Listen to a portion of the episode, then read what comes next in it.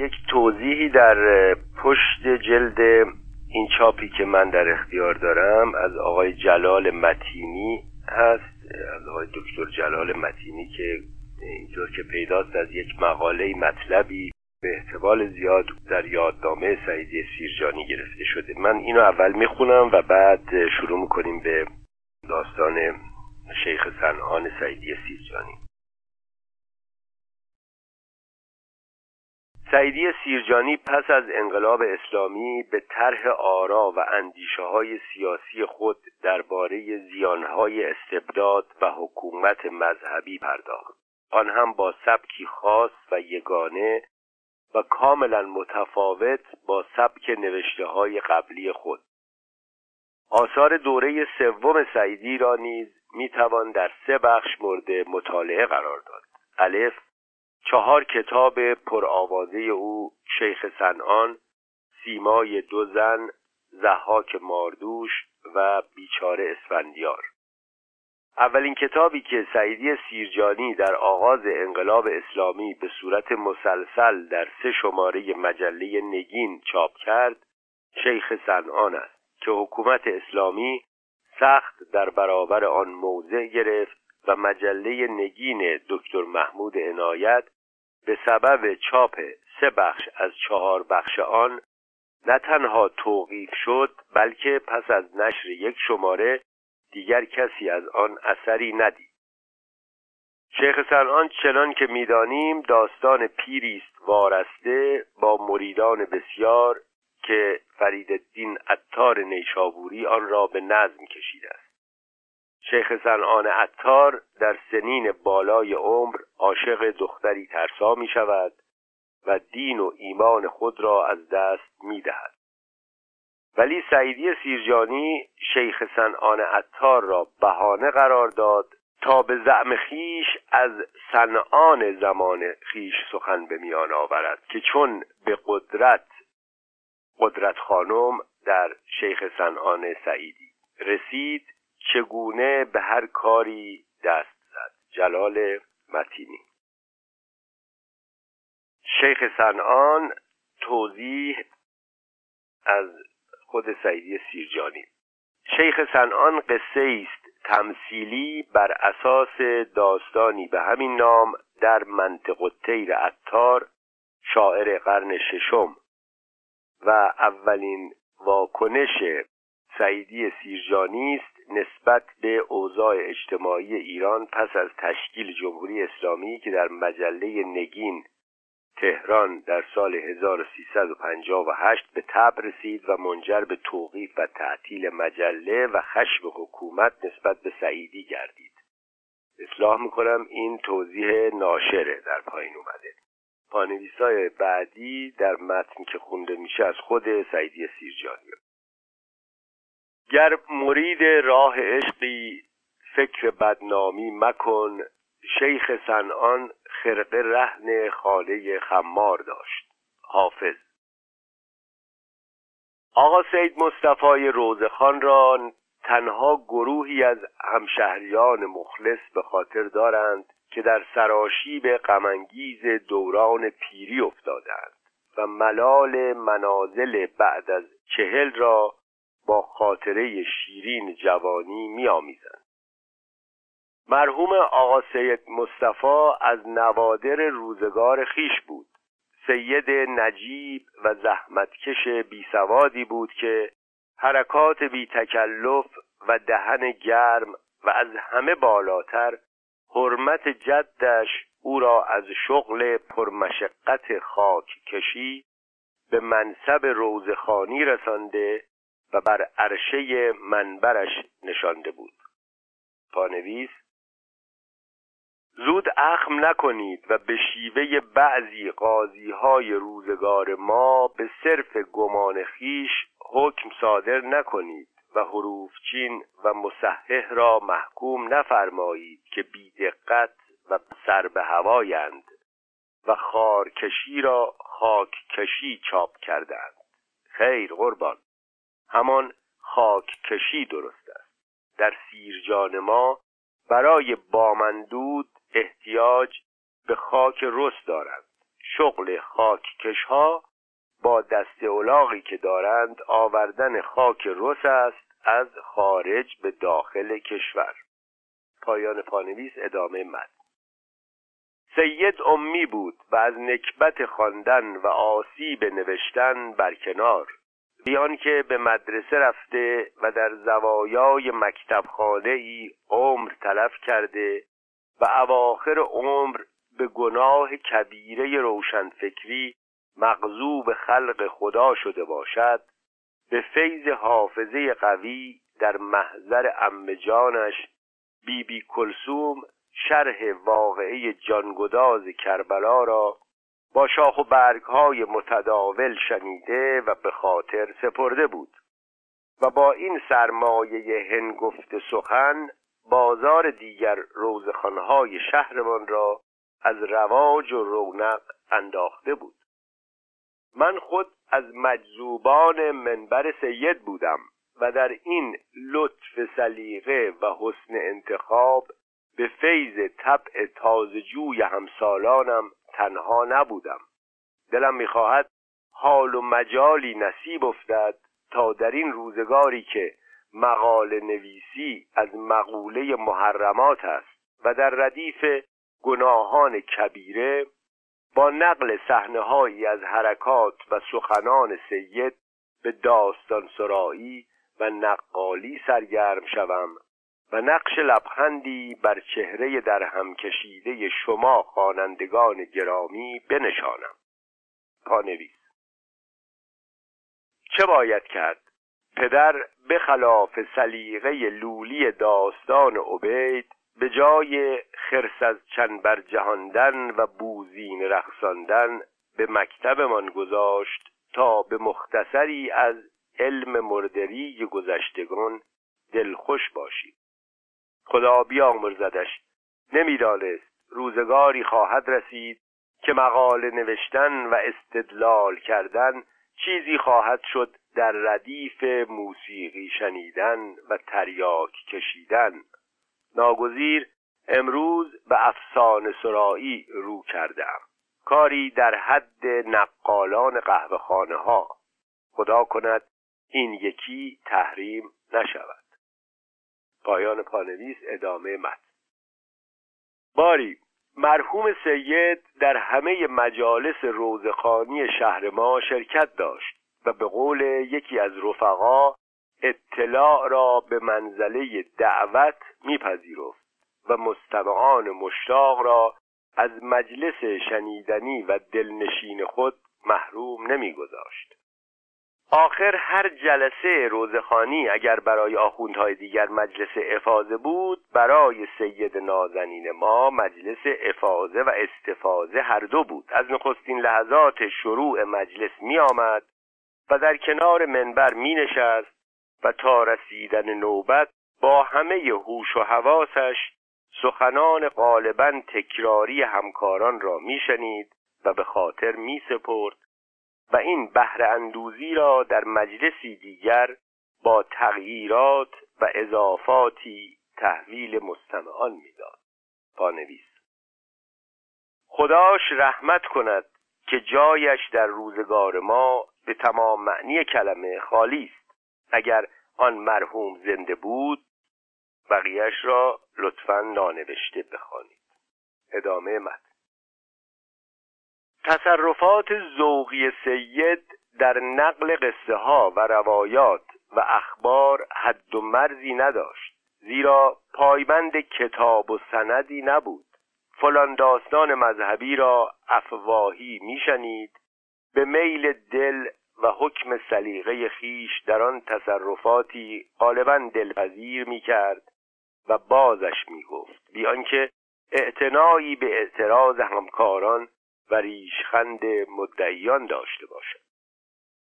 نخستین دوره آشنایی من با نام بلند آوازه شیخ سنان و سرگذشت عاشقانه عبرت آموزش در محضر وعظ و پای منبر سید آغاز گشت.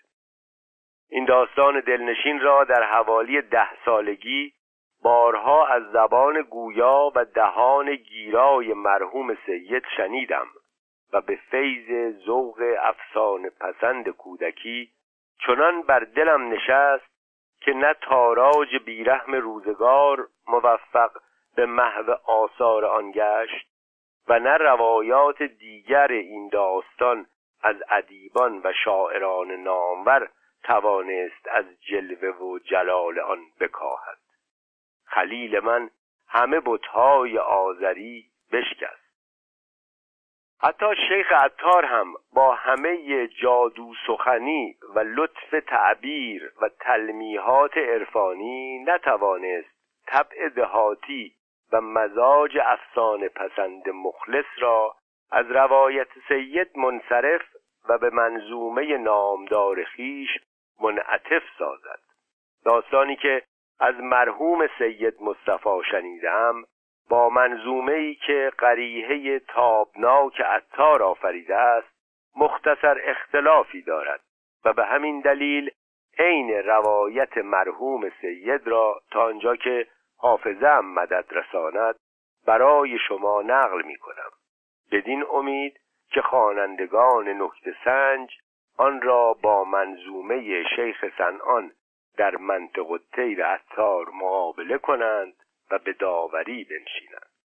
پانویس دریغا که در آن روزگار دستگاه ضبط صوت و نوار کاست به فراوانی و دستیابی امروز نبود که عین عبارات و تعبیرات سید را ضبط و نقل کنم.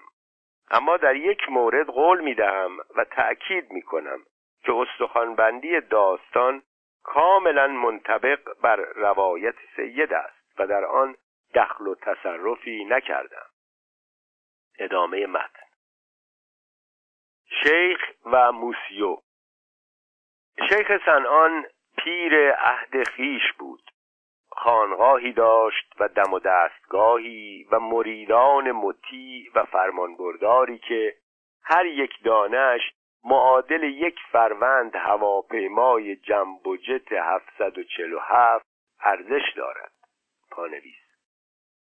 البته مرحوم سید به جای هواپیما از مشبهان به دیگری مدد گرفته بود که نقلش مناسب روزگار ما نیست. این دفعه را ببخشید. قول می دهم دیگر دخل و تصرفی در سخنان سید نکنم. ادامه مد کار شیخ بزرگوار ارشاد مریدان و تأمین صوفیان از محل نظر و نزورات مردم معتقدی که به مستاق دنیا مزرعه آخرت است. می‌خواستند در آن جهان هم مرفه و آسوده به سر برند و در شمار همفیها خالدون باشند. بود در همسایگی خانقاه شیخ باقی بزرگ بود و در دل این باغ کاخ سر به فلک کشیده ای و در درون این کاخ یک عدد موسیوی کافر خدا نشناس. پانویس این عین عبارت مرحوم سید است. همشهریان مخلص هنوز هم هر عیسوی مذهبی را مطلقا موسیو خطاب می کنند اعم از اینکه کاتولیک فرنگی باشد یا ارمنی ایرانی. همانطور که اول اسم هر یهودی هم لقب پرتمتراغ ملا را میافزایند. مثل ملا یزقل ملا هارون ملا موسا و مانند آن. ادامه مد کاروبار موسیو سکه بود. باغ وسیع و پرمیوهی در اختیار داشت. صدها غلام و کنیز دست بر سینه و کمربسته خدمتش بودند. سرداب خانهش پر از خمهای خسروی بود. سگهای درندهای از قصر فرعونیش محافظت می‌کردند. علنا شراب میانداخت و مطرب و رقاص به حضور میطلبید و میگساری می‌کرد و از مسلمانان دوروبرش پروایی نداشت.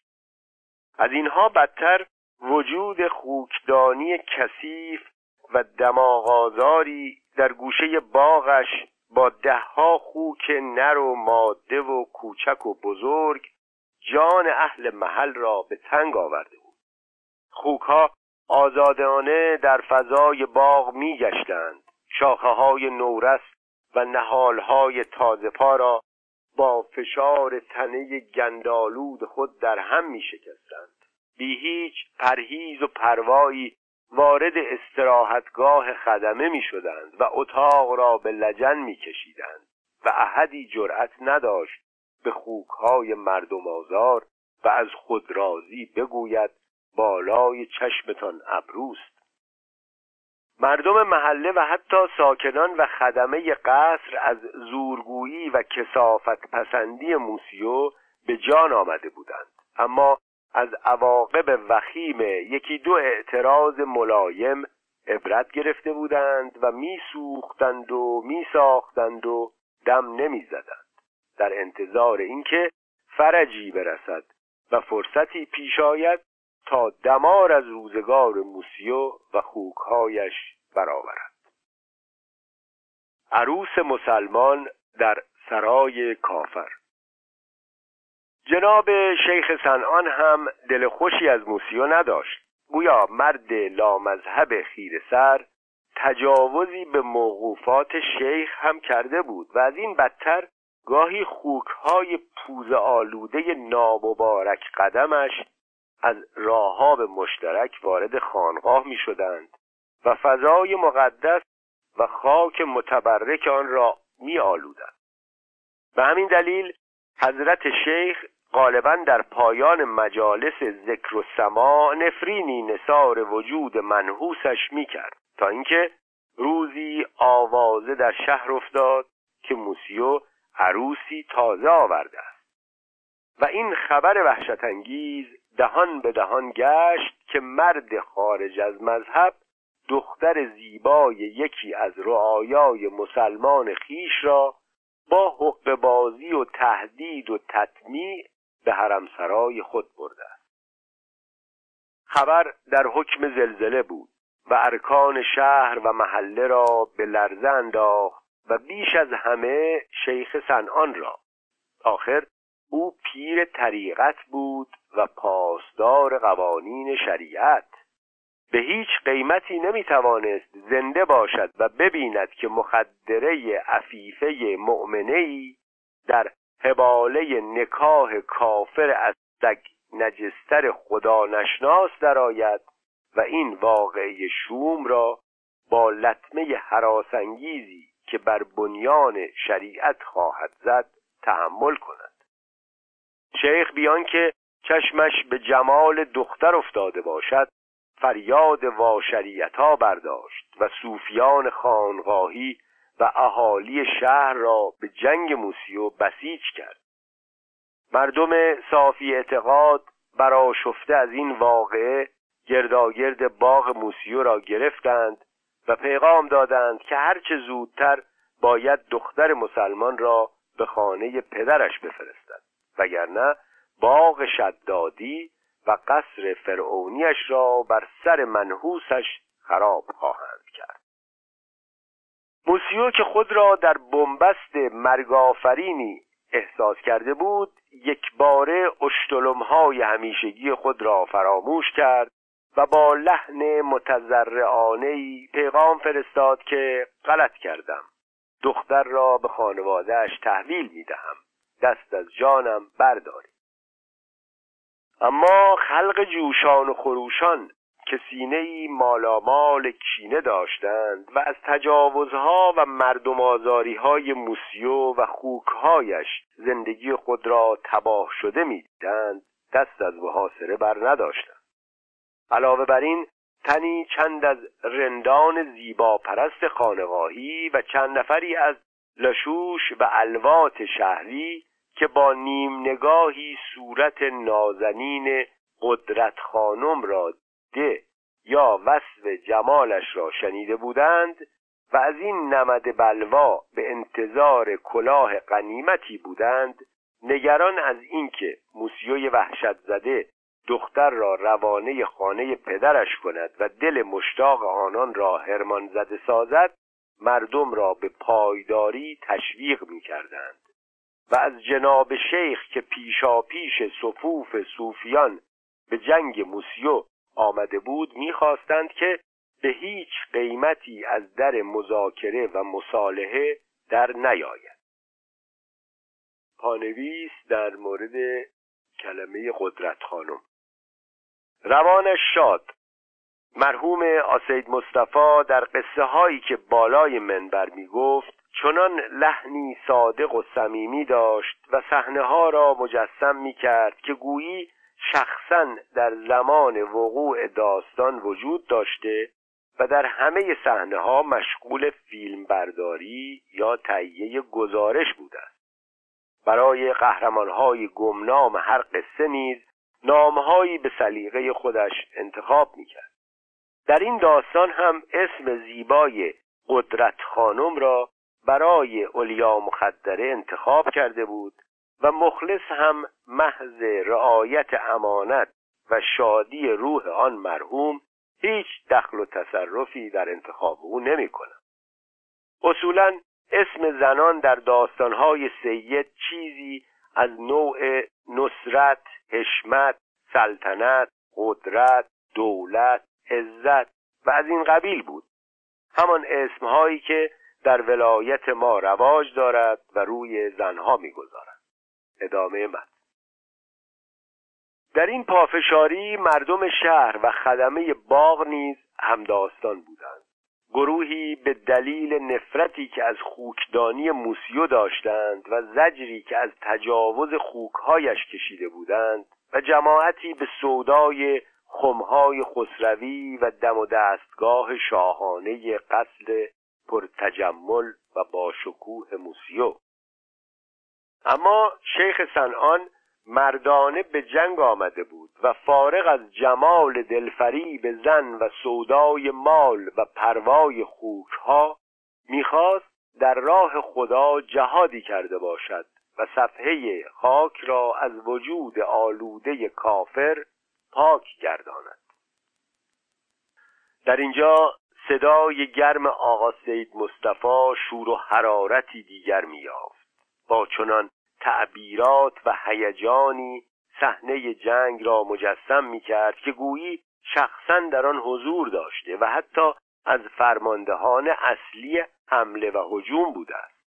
دریغا که قلم بیرمق و بینوای من از لحن گیرا و تعبیرات بدیع مرحوم سید بی بهره است و شما خوانندگان عزیز باید این قسمت را با مدد خیال سبک سیر خیش صحنه‌آرایی کنید و به تماشا بنشینید.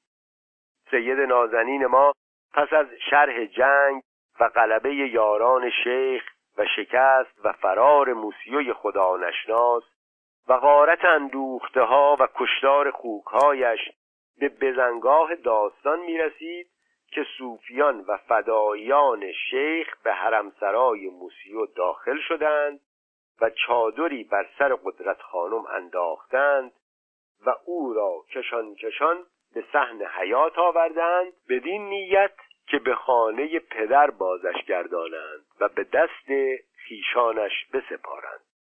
دنباله داستان را از زبان سید بشنوید آشوب قلندران و اوباشان.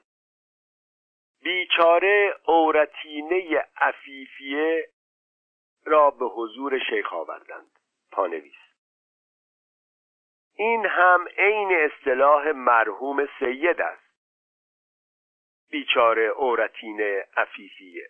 اصلا مردم ولایت ما گویی سی چهل سال قبل از این پیشبینی اوضاع امروز را کرده بودند و به همین دلیل از به زبان آوردن اسم زنها تهاشی داشتند و آن را چیزی خلاف ادب و گویا دیانت می‌دانستند و به همین دلیل با توصیفات کنایی از خانمها یاد می‌کردند مانند ضعیفه پاشکسته ایال اورتینه لچک به زبان بسته و مانند ادامه من.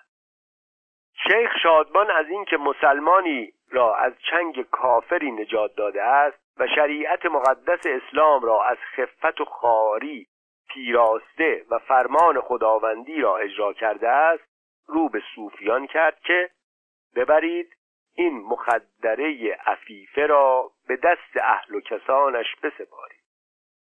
مردم هیجان زده متعصب با صدای بلند سلواتی فرستادند و در میان انبوه جمعیت راهی گشودند تا دختر را به خانهاش برسانند. در این اسنا چند نفری از قلندران خانقاهی که دل در هوای دختر داشتند و در آتش این بلوا خیالها پخته بودند در برابر شیخ سنان زانو زدند و دستار از سر گشودند و فریاد وا اسلاما برآوردند. شیخ حیرت زده پرسید که چه می‌گویید؟ مگر نباید دختر را به خانهاش ببرند و به دست کسانش بسپارند؟ یکی از قلندران که حیایی کمتر و روی بیشتر از دیگران داشت فریاد زد که ای شیخ بزرگوار آیا غیرت و همیت اسلامی تو اجازه می‌دهد که این عفیفه عورتینه بی پشت و پناه را به دست مردمی به سپاری که قدرت نگهداریش را نداشتند صوفی دیگری به کمک رفیقش آمد که خیشان و کسان دختر لیاقت نگهداری او را ندارند به محض اینکه به خانه رفت او را به کافر دیگری میفروشند. سومی با اشک و آه به تایید آن دو برخاست که در این صورت حضرت شیخ جواب خدا را چه خواهد داد؟ از نام خدا لرزهای بر اندام شیخ نشست. به یاد عمری طاعت و عبادت افتاد که محض رضای خدا کرده بود. خود را بر دوراهی عجیبی گرفتار دید. اگر دختر را به دست کسان نالایقش بسپارد چه بسا باز نصیب کافری گردد. اگر نسپارد با او چه کند؟ و در کجا از او نگهداری نماید؟ خانقاه قلندران دلق پوش و درویشان منتشا بردوش که جای نازنینان نازک دل نیست.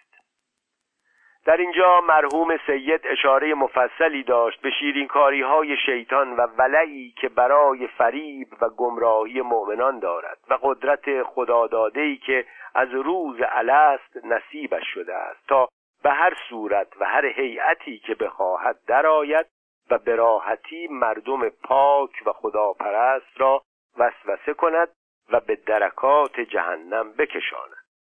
مرحوم سید این بزنگاه داستان را برای موعظه انتخاب کرده بود و با شرح کشافی درباره جلوه های شیطان به مستمعین سراپا شوق و انتظار هشدار می‌داد که مواظب بر خودشان باشند و از شر وسواس خناس به رب و ناس پناه برند و در مواضع قدرت اطرافیان خیش را بپایند که مبادا شیطان در قالب دوستی و هیئت مریدی رفته باشد به قصد فریب آدمی زاده مغرور خوشباور. سپس با لحنی محزون و آواز دودانگی که داشت این بیت مصنوی را زمزمه می کرد که ای بسا ابلیس آدم رو که هست.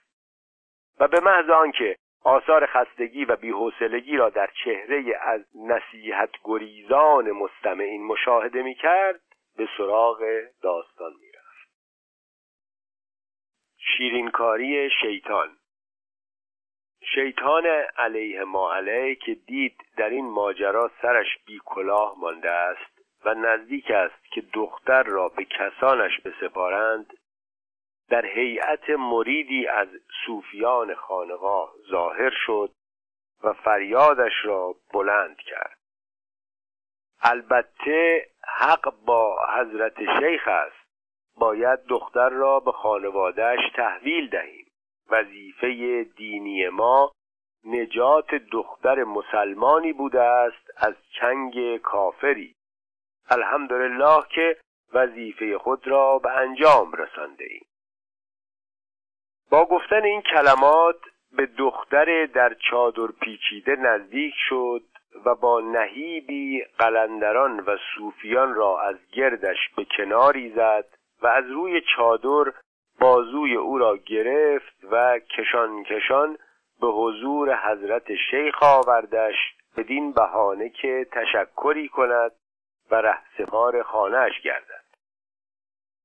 وقتی که دختر را نزدیک شیخ آورد و با ظرافتی شیطنت آمیز گوشه چادر را از جمال بیمثال علیا مقدره کنار زد و جناب شیخ سنعانی که عمری را صرف ریاضت و مجاهده و ترویج طریقت و اصلاح خلایق کرده بود و کار اعتماد به زهد و طاعتش به مرحله ای رسیده بود که در قنوت نماز به جای الهنا عاملنا به فضلک ولا تعاملنا به عدلک.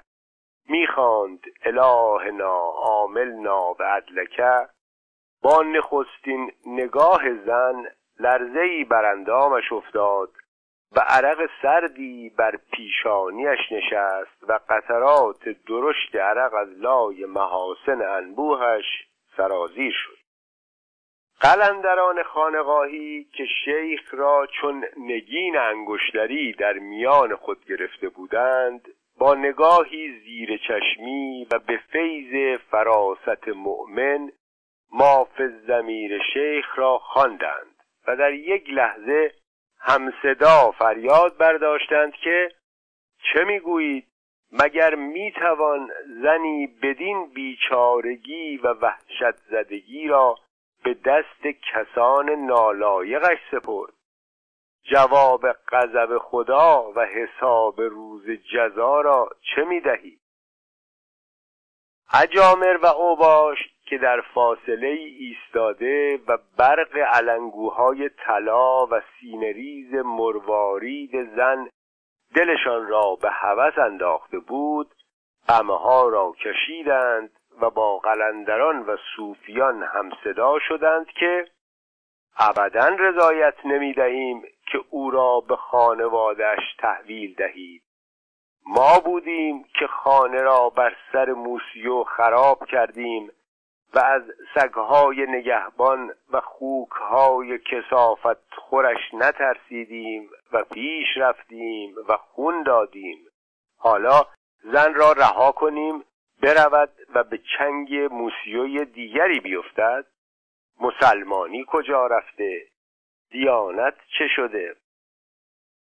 مردم معمولی شهر که نه دل خوشی از غم کشها داشتند و نه علاقه و ارادتی به قلندران خانواهی. وانگهی چیزی از مقوله حس ششم آنان را از سکوت رضایت آمیز شیخ با برق نگاه مشتاقانه ای که از اعماق چشمانش میدرخشید و از جار و جنجالی که قلندران و قدار کشان راه انداخته بودند به حیرت و تردید افکنده بود نمی‌دانستند چه باید بگویند و چه باید بکنند. در این اسنا بازرگانی از محترمان و خوشنامان شهر پیش آمد و بدین نیت که قائله را فرو نشاند و ایال عورتینه را از تجاوز قدار کشان و رندان خانقاهی نجات دهد داوطلب شد که موقتا از علیا مقدره در خانه خودش نگهداری کند تا سر فرصت گروه های مختلف بنشینند و به مقتضای شرع فکری به حالش کنند. شیخ سنان که به تقوای تاجر معتقد بود این دعوت را پذیرفت و مردمی که با سوابق خوشنامی و بیغرزی بازرگان آشنایی داشتند با سلوات بلندی از این پیشنهاد استقبال کردند و ایال عورتینه را به او سپردند و خود با فراغ خاطر به سراغ کار و زندگی خیش رفتند. خدا رحمت کند مرحوم آسید مصطفی را. وقتی به اینجای داستان می رسید منبرش حرارت و لطف دیگری پیدا می کرد حضرتش چون عمری میان مردم گذرانده و با نقاط تاریک و روشن روح بشر آشنا شده بود با طول و تفسیر شرحی می‌داد از حالات درونی شیخ سنان در لحظه تحصیل زن به دست بازرگان. سپس می پرداخت به توصیف نخستین شبی که بعد از ماجرای قارت خانه موسیو بر جناب شیخ گذشته است. و ساعتی که حضرت شیخ به عادت همیشگی در مجلس ذکر و سماع صوفیان قدم گذاشته و آداب و رسوم خانقاهی را به شیوه معمول و معتاد به جا آورده اما همه هوش و حواسش متوجه خاطره بوده است که از برخورد آن نگاه ایمانسوز و دو چشم آبت فریب بر لوح زمیرش نشسته بود. در اینجا مرحوم آسید مصطفی با چنان ظرافتی به شرح حالات نفسانی شیخ می پرداخت که گویی شخصا عمری عاشق بوده است و شرح عشق و شوریدگی خیش را در قالب حدیث دیگران میریزد و به مستمعان تحویل می‌دهد. بنده نویسنده چون از لطف کلام مرحوم سید بی بهرم دریغ می‌دانم سخنان ظریف او را در قالب کلمات بیجان و سردی بریزم که در انبار متروکه ذهنم انباشته است. به همین دلیل از این مقوله صرف نظر می کنم و به جای نقل حالات نفسانی شیخ به شرح واقعات می پردازم. ذکر یا قدرت. مرحوم سید می گفت در آن شب حلقه ذکر صوفیان به شیوه معهود تشکیل شد اما شیخ سنان در محفل مریدان خانقاه ذکری گرفت که به کلی بی سابقه بود. در شبهای دیگر ذکر مجلس یکی از اسماع عزیز خدا بود از قبیل یا قدوس یا سبوه یا مولا. اما ذکر آن شب را شیخ یا قدرت انتخاب کرد و با شور و حرارتی یا قدرت یا قدرت زد و مریدان به حکم عادت گفته او را تکرار کردند. در این میان صوفی سادلوهی از ذکر تازه حیرت کرد و در اسنای ذکر سر به گوش رفیقش گذاشت و پرسید مگر قدرت هم از اسماع الهی است؟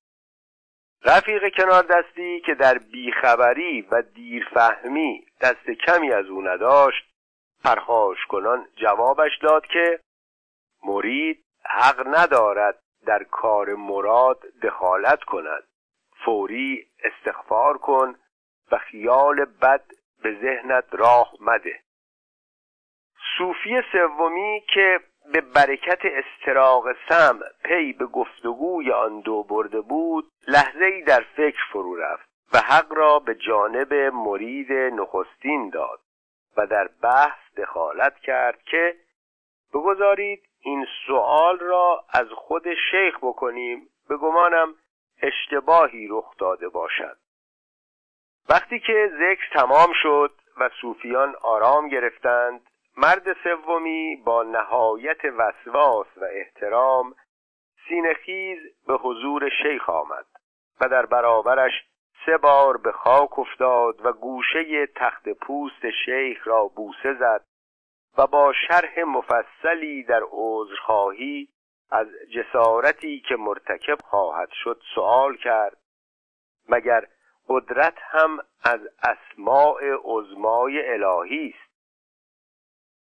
شیخ که متوجه انحراف ناخواسته ذهن خود شده بود خواست لب بگشاید و استغفار کند که یکی از قلندران به دادش رسید و چنان نهیبی بر سوال کننده زد که همه ماستها را کیسه کردند و به پچ پچ ها و تردیدها خاتمه دادند. قلندر قرید که تو مردک بیخبر از آداب خانقاه تو ابله بی اطلاع از رسم و راه طریقت چگونه به خودت اجازه دادی در کار مرشد تردید کنی؟ و سپس در حالی که یقه پیراهن خود را چاک می‌داد و خاک بر سر می‌کرد با لحن ملامت آمیزی صوفیان را مخاطب قرار داد که شما بی غیرت ها نشسته اید و می بینید که به مرشد توهین می شود و از جایتان نمی جنبید ای کافرها ای مرتدها. با این عبارت یک باره رندان خانقاهی بر سر مردک ریختند و صوفیان هم به اقتدای از رندان وارد معرکه شدند. دست و پای مرد مرتد را گرفتند و به حیات خانقاه بردند و لحظه بعد هر یک با تک گوشتی به عنوان قنیمت جهاد به مجلس آمدند و ذکر یا قدرت را آغاز کرد. تردید شیخ و تلقین قلندر شیخ سنان که از این ماجرا یکه خورده بود و به هیچ وجهی با کشتن صوفی ساده بیگناه موافق نبود در تنگنای حیرت افتاد که با قلندر عربدجوی خونخوار چه کند. اگر به جرم ریختن خون نامشروع بیگناهی سزاوار قصاصش داند و فرمان به قتلش دهد کوکبه سروری شکسته خواهد شد. و صوفیان پیکارجویی که چشم بر حکم و گوش بر فرمان او نهادهاند به دلسردی از پیرامونش پراکنده خواهند گشت و همکیشان موسیو مجال شورش و انتقام خواهند یافت. اگر دیده را نادیده گیرد و از خون صوفی بیگناه بگذرد به فرض آنکه نامش را در ردیف شهیدان خانقاه بگذارد جواب خدا را چه خواهد داد؟ بار دیگر یاد خدا لرزهای بر تار و پود هستی شیخ افکند. مصمم شد برخیزد و بسات قلندربازی را در هم ریزد و ترک خانقاه کند و سر به کوه و بیابان بگذارد و بقیه عمر را دور از رندان فرصتجوی و قلندران بیپروا با یاد حق بگذراند و به عبادت پردازد که برق چشمان دلربای قدرت خانم بر تور جانش تابیدن گرفت و یاد منظره نیمروزی در خاطرش زنده گشت و فشار سهمگین پنجه هوس را در اعماق دل سودا زده خیش احساس کرد و سرد و بی اراده بر تخت پوست خود افتاد. قلندر معرکه گیر که نبز به تپش افتاده شیخ را در دست فراست داشت و خود را به فیض حرمت شیخ و برکت رواج خانقاه در آستانه وسال دید بدین نیت که مرشد را از هر عکس عمل ناموافقی منصرف کند و شکوه خانقاه در هم نشکند به نطق قرایی پرداخت. در سرزنش خامان و ملامت مدعیان که مرشد مستقیما با حضرت هو مربوط است و هرچه گوید و هرچه کند خیر محض است. مریدان را نرسد که در کار پیر چون و چرا کنند و از حضرتش دلیل و برهان بخواهند. سخنان پرشور و حرارت او را قلندران دیگر که دور شیخ حلقه زده و از صوفیان جدایش کرده بودند با هو حق از دل برآمده ای تایید کردند و با گفتن ناز نفست گل مولا به عنوان علامتی تشویقش کردند که به اصل مطلب پردازد. هجوم قلندران قلندر گریزی به فتوحات آن روز صوفیان زد که چه حرمتی نصیب خانقاه کرده است و چه هیبتی در دل منکران افکنده است و در پی آن هشداری به صوفیان مجذوب که جهاد امروز درویشان ناقص است و مادام که تکلیف قطعی عفیفه مؤمنه روشن نگشته ناموس طریقت در خطر.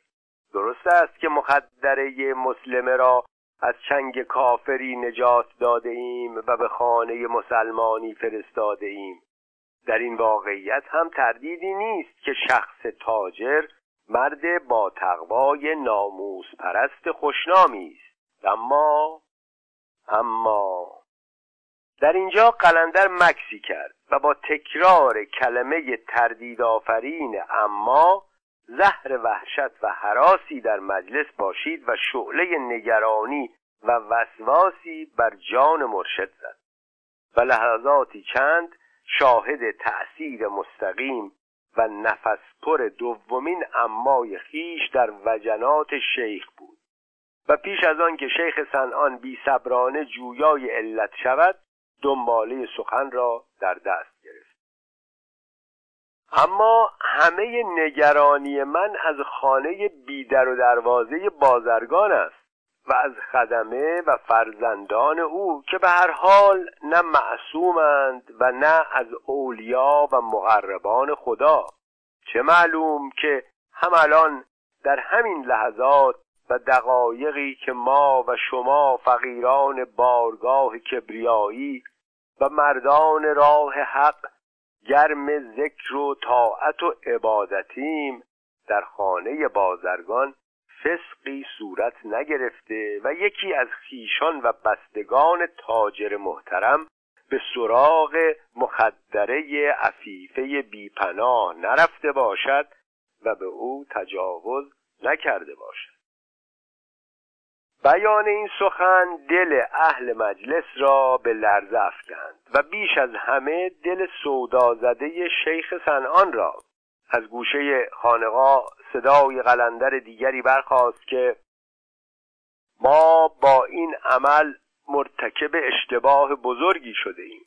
باید زن را به خانقاه می آوردیم و خودمان از او نگهداری می کردیم مگر تقوا و صلاحیت اهل خانقاه از تاجران بازار کمتر است. پیرمردی از صوفیان وارسته جهان دیده پرخاش کرد که چه می‌گویید؟ آوردن زن زیبایی به خانقاه همان است و بردن آبروی خانقاه همان. بیچاره ها چنان ذوق زده شده اید که هیچ قید و بندی را رعایت نمی کنید. دنباله سخنان صوفی پیر در فریاد اعتراض قلندران و رندان خانقاهی گم شد و پیرمرد کشکول و منتشایش را به طرف جماعت پرت کرد و گریان و افسرده خانقاه را ترک گفت. رفت و پشت سرش را هم نگاه نکرد.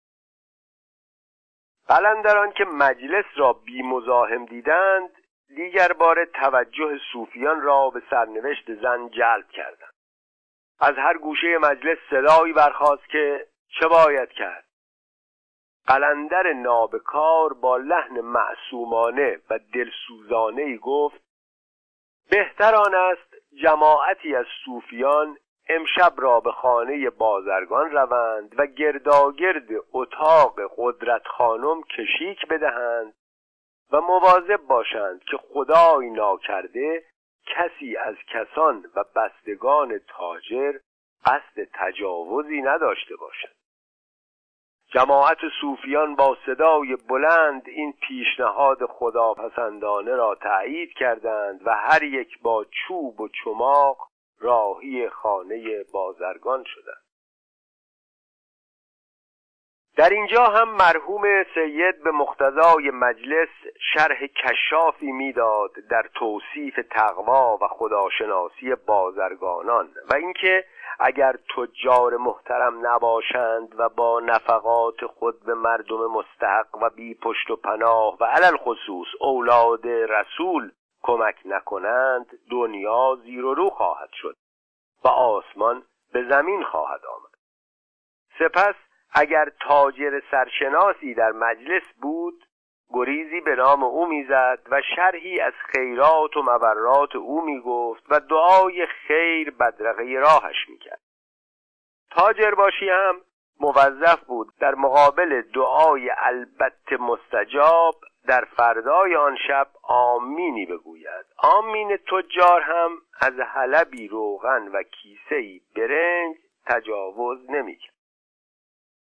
سپس مرحوم سید مستمعان مشتاق را در عالم خیال و به فیض لحن شیرین افسانه پرداز خود به خانه بازرگانی می برد که مسئولیت نگهداری قدرت خانم را موقتا پذیرفته است. خدایش بیامرزد. چنان منظره ای مجسم می کرد از لوتیان و صوفیانی که نصف شب با سلام و سلوات و به عنوان ادای وظایف دینی و حفظ ناموس عورتینه بیپناهی به خانه مرد محترم ریختند که من با مدد خیال سبکسر کودکی خود را در دل واقعه احساس می کردم و می‌خواستم برخیزم و گردن آن لوتی را که هر لحظه و ساعت به زن بیچاره عشقی میرساند بشکنم. منظره رندی در چشم خیالم مجسم می‌شد که وارد اتاق زن بینوا شده است و با اشتلم بر او میتازد که چرا روی و مویش را درست نپوشانده است و در عین این تعرض چشمکی هم با علیا مقدره می‌زند به یاد صوفی خشک مقدسم ما هرز چشمی میافتادم که دستهایش را تا آرنج در سینه عفیفه عورتینه فرو برده است که مبادا بطری شرابی آن زیرها پنهان کرده باشد. از تصور اینکه الوات و عرازل نیمه شب به خانه بازرگان ریختند و به بهانه حفظ ناموس به همسر و دختران و عروسهای مرد محترم نیز تجاوز می کنند و عشقی می رسانند خون در شقیقه هایم به شدت می کوبید.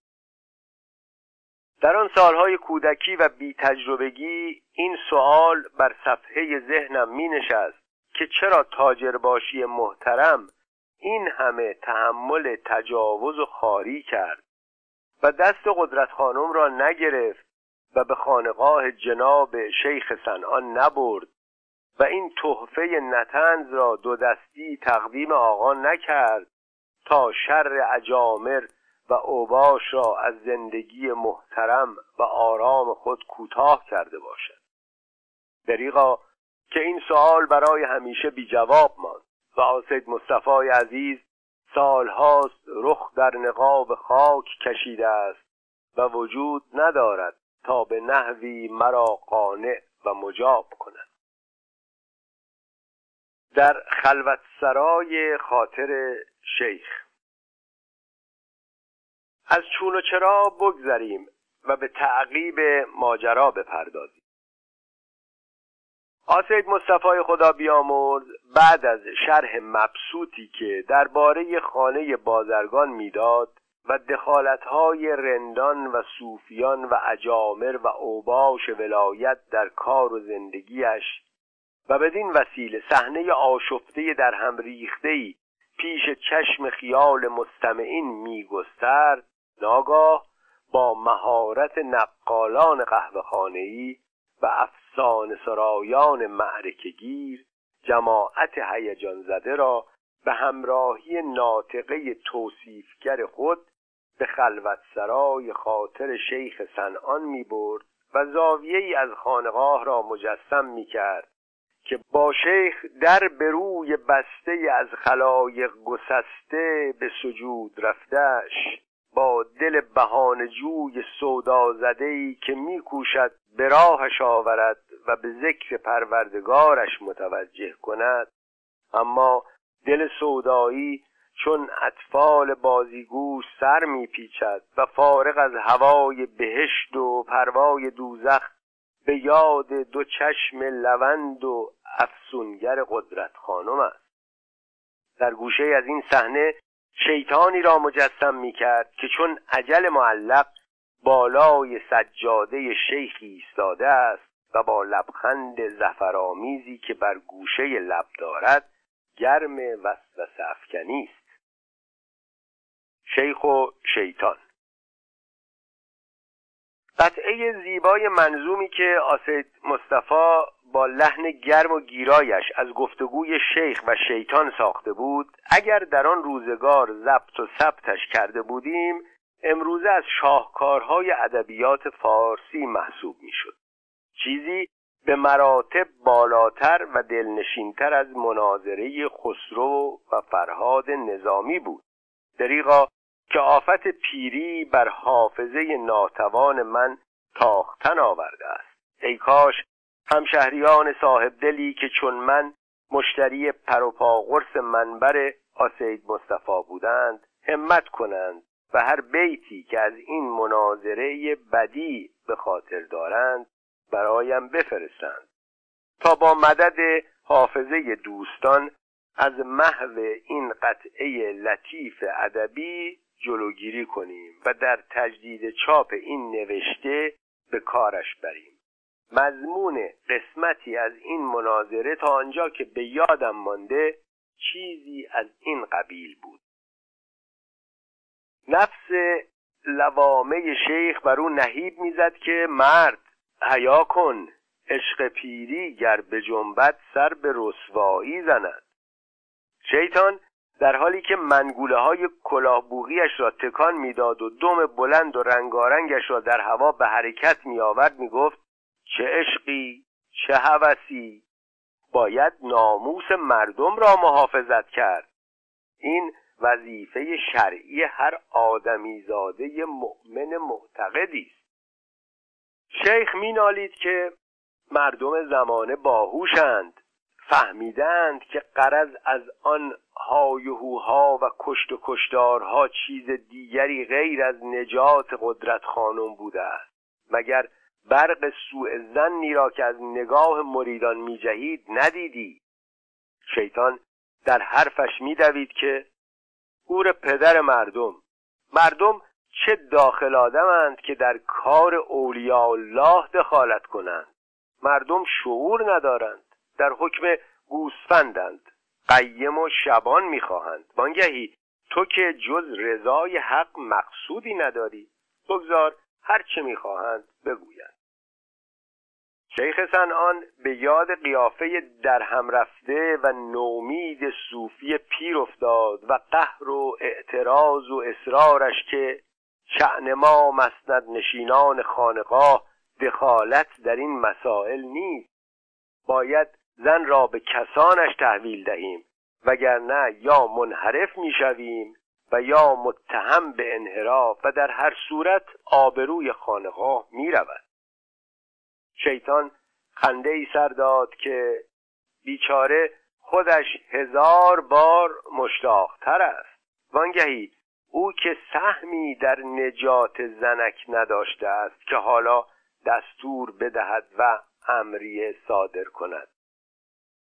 پشت شیخ سنان از یادآوری اعتراض صوفی و احتمال اسیان مردم لرزید. اما شیطان به تقویت و دلداریش پرداخت که ترس و نگرانی برای چه؟ رندان خانقاه درست و حسابی با وظایف خیش آشنایند. لشوش و الوات شهر هم به هوای قدرت خانم چشم بر حکم و گوش بر فرمان دارند. چماق تکفیر هم در گوشه خانقاه آماده فرود آمدن و در هم کوفتن است. دیگر تردید و تأمل چرا؟ شیخ بر شیطان نهیب زد که گرفتم خلق را سرکوب و خاموش کردم. جواب خدا را چه خواهم داد؟ تکلیف طاعات و عبادات صد ساله من چه می شود؟ چرا وسوسه می کنی ملعون؟ شیطان خندید که قربان سبیل مبارکت گردم. چه وسوسه ای مگر حمایت از یک زن بیپناه در شهر گناه است؟ وانگهی حضرت شیخ که او را مستقیما به خانقاه نیاورده و به حرمسرا نبرده ای او را به دست آدم پاک دامن مطمئنی سپرده ای که در صداقت و تقوایش هیچ شک و تردیدی نیست. صداقت و تقوایش بله اما توانایی و کفایتش چه؟ البته که تاجر باشی آدم ساده بیشیل پیله است اما حریف نرقول هایی که به اسم من و از طرف من به خانهاش ریختند نخواهد شد. همه هنرش این است که خودش را به کوچه علی چپ بزند و غذایا را نادیده پندارد و به مصداق شتر دیدی ندیدی دلش را بدین خوش کند که زن بیچاره در امن و امان است. شیطان جستی زد و مانند وزق چنباتمه روی سجاده شیخ افتاد که مولانا چرا دست از این لیت و لعل بر نمیداری؟ آسمان که به زمین نیامده و قرآن خدا هم غلط نشده است. زنیست هوسانگیز و تو دل برو. تا دیروز در آغوش موسیوی لامذهب شرابخوار خوک پرور بود امشب هم در خانه بازرگان همان وضع و حالی دارد که اگر به خانه پدرش می‌رفت میداشت. بلایی از خوشگلی بدتر نیست. زن زیبا و بی صاحب و بی سرپرست را در این شهر راحت نمی‌گذارند اگر رندان خانقاهی خدمتش نرسند الوات شهری حسابش را خواهند رسید. اینکه این همه نگرانی و وسواس ندارد. قبول دارم که زن خوشگل از تعرض خلایق محفوظ نیست اما چرا من دلال مظلمه باشم؟ چرا باید من در کار این زن دخالت کنم؟ چرا باید من او را از بستگان و خیشانش جدا کرده باشم؟ چرا باید من بازرگان محترمی را به درد سر بیاندازم و سر پیری او را به کاری قبیح وادار کنم؟ اشتباه بود. از اول اشتباه بود. اختیار داری جناب شیخ سنعان خودت خوب میدانی و میدانی که مخلص هم می‌دانم که هیچ اشتباهی در کار نبوده است. پدر آن یک جفت چشم سیاه و آن نگاه دلربا بسوزد که مایه خانه خرابی آدمی زادگان است. شیخنا کج بنشین و راست بگو. من که در ردیف مریدان و سرسپردگان خانقاه نیستم که عقلم نرسد و از کم و کیف قضا یا بیخبر باشم. صمیمانه اعتراف کن که عاشق دختر شده ای. عشق هم در هیچ مذهب و ملتی گناه نیست. زنیست بی کس و بی شوهر و بی پناه. هر زنی سرپرست و شوهری می‌خواهد. اگر هم به خانه پدر و مادرش میفرستادی بالاخره یک گردن کلفت بزن بهادری می‌رفت و می‌گرفت و میبردش. خب در این صورت و با این مقدمات چرا علنا نمی‌گویی که خودم میخواهمش؟ چرا اعتراف نمی کنی که عاشقش شده ای دست بردار ملعون. من کجا؟ عشق کجا؟ خاک بر سر من اگر سر پیری و بعد از عمری طاعت و عبادت دنبال هوا و هوس نفس اماره بروم و هوای دامادی به سرم زده باشد. دست بردار جناب شیخ سنعان یادت باشد اینجا نه حلقه ذکر است و نه محفل صوفیان.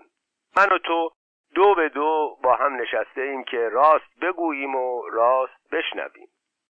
عاشق دختر شده ای و هیچ جای این قضیه هم نه عرفا عیبی دارد و نه شرعا. مردم هم با ایمان و اعتقادی که به تو دارند از شنیدن این خبر کلی خوشحالی خواهند کرد. دیگر معطل چه هستی؟ دختره هم که اگر در همه عالم را بگردد شوهری مناسبتر و شایسته تر از تو پیدا نخواهد کرد.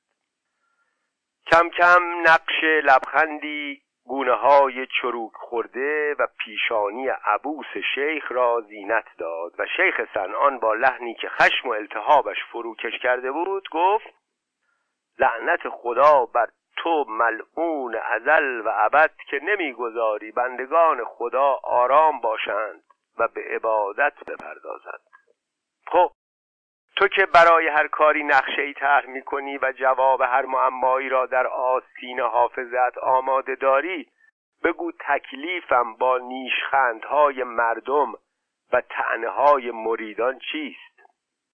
مردم نخواهند گفت که شیخ سنان در روزهای واپسین زندگی به فکر جوانی و تجدید فراش افتاده است. مدعیان و نکت سنجان تعنه نخواهند زد که همه جوش و خروش شیخ برای تصرف قدرت خانم بود نه سرکوبی موسیوی کافر لامذهب. خب جواب مردم را چه بدهم؟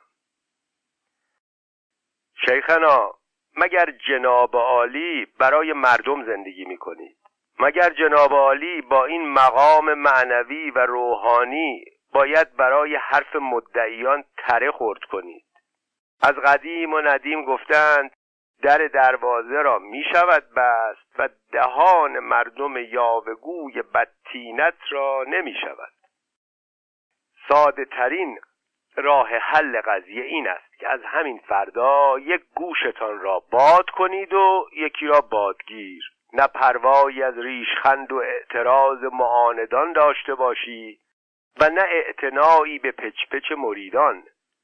فعلا قدرت خانم در اختیار تو و دنیا به کام توست.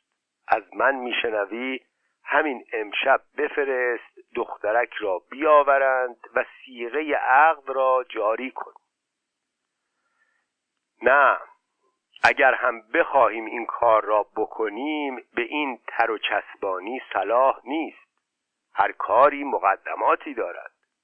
بانگهی مسلحت خانقاه این است که صورت ظاهر قضیه را به نحوی درست کنیم که ازدواج من با قدرت خانم بر اساس تقاضای خود اولیا مخدره و اصرار صوفیان و رندان خانقاه باشد و صورت تکلیف شرعی به خود بگیرد و از مقوله نوعی بزرگواری و فداکاری به حساب آید.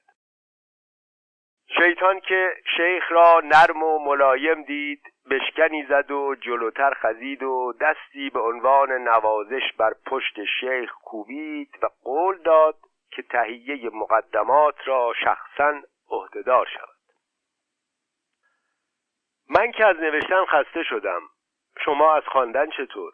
اگر از طول و تفصیل داستان آزرده اید و مانند مشتریان قهوهخانه ها و مجالس نقالی نگران پایان داستان و عاقبت کار قهرمانید گناهش برگردن من نیست.